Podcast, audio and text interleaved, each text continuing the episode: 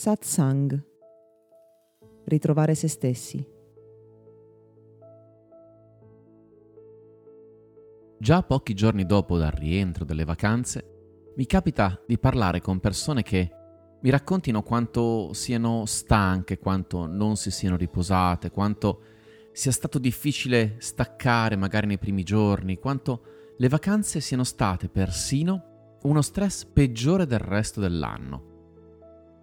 E questa cosa accade esattamente ogni anno. Ma se devo essere sincero, non ne sono per nulla stupito. Non siamo esseri fatti per funzionare in questo modo. Come possiamo pensare di riposarci una, due, tre settimane l'anno per poi vivere in una condizione costante di stress, nella quale il nostro corpo, la nostra mente, le nostre emozioni sono costantemente sotto pressione e non hanno mai la possibilità di recuperare? Me lo chiedo ogni volta.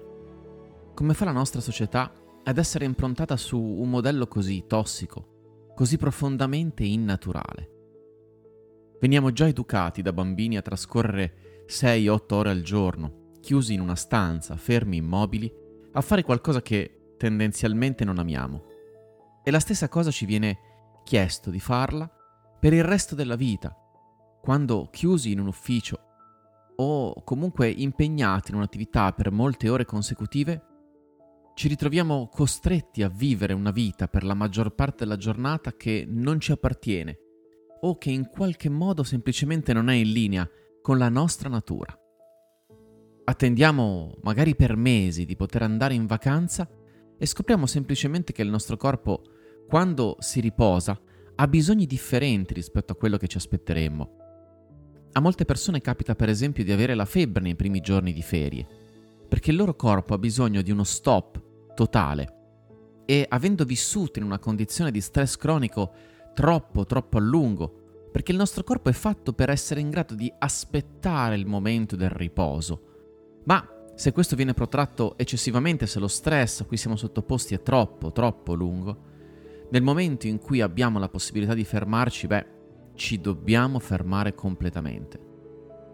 E queste persone si rendono conto poi che il grado di riposo che si aspettano di vivere attraverso quei pochi giorni o settimane di vacanza non è ciò che profondamente vogliono. Molto più semplicemente quello che accade è che ciò che ci aspettiamo è che tutto ciò che viviamo in vacanza è qualcosa che dovremmo essere in grado di vivere per tutto il resto dell'anno.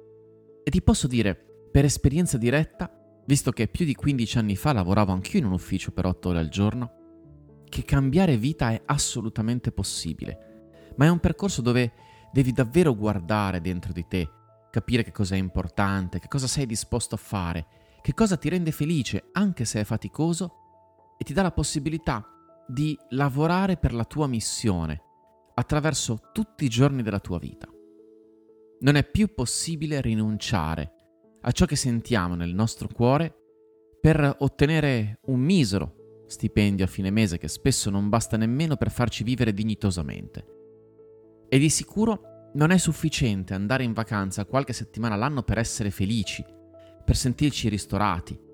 Riescono a staccare e a vivere profondamente delle vacanze che merita, che vale la pena vivere, solo quelle persone che quando tornano dalle vacanze sanno che ritroveranno un lavoro che le appaga, che le fa sentire piene, soddisfatte della loro vita, in linea con i propri bisogni e desideri e soprattutto con delle attività che nutrano lo spirito e non solo il corpo o il portafoglio. Qualcosa che in qualche modo rappresenti una buona ragione per vivere ogni giorno, una buona ragione per alzarsi la mattina.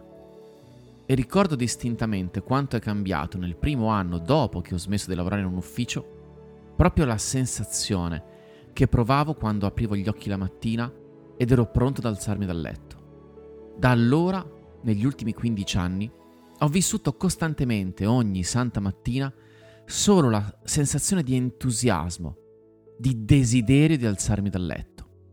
Non ho più bisogno di una sveglia, men che meno di posticipare il momento in cui mi alzerò e lascerò le coperte, perché quello che mi aspetta è molto più bello molto più appagante e molto più ricco. E ancora una volta ti saluto ripetendo, che è assolutamente possibile, ma richiede un lavoro interiore, di consapevolezza, un cambio di mentalità e ovviamente un cambio di quelle azioni che compi ogni giorno. Ma questo potrebbe essere esattamente il momento perfetto per cominciare. Su questo tema ti consigliamo la lettura del libro Il nuovo successo di Marco Cattaneo Gotham.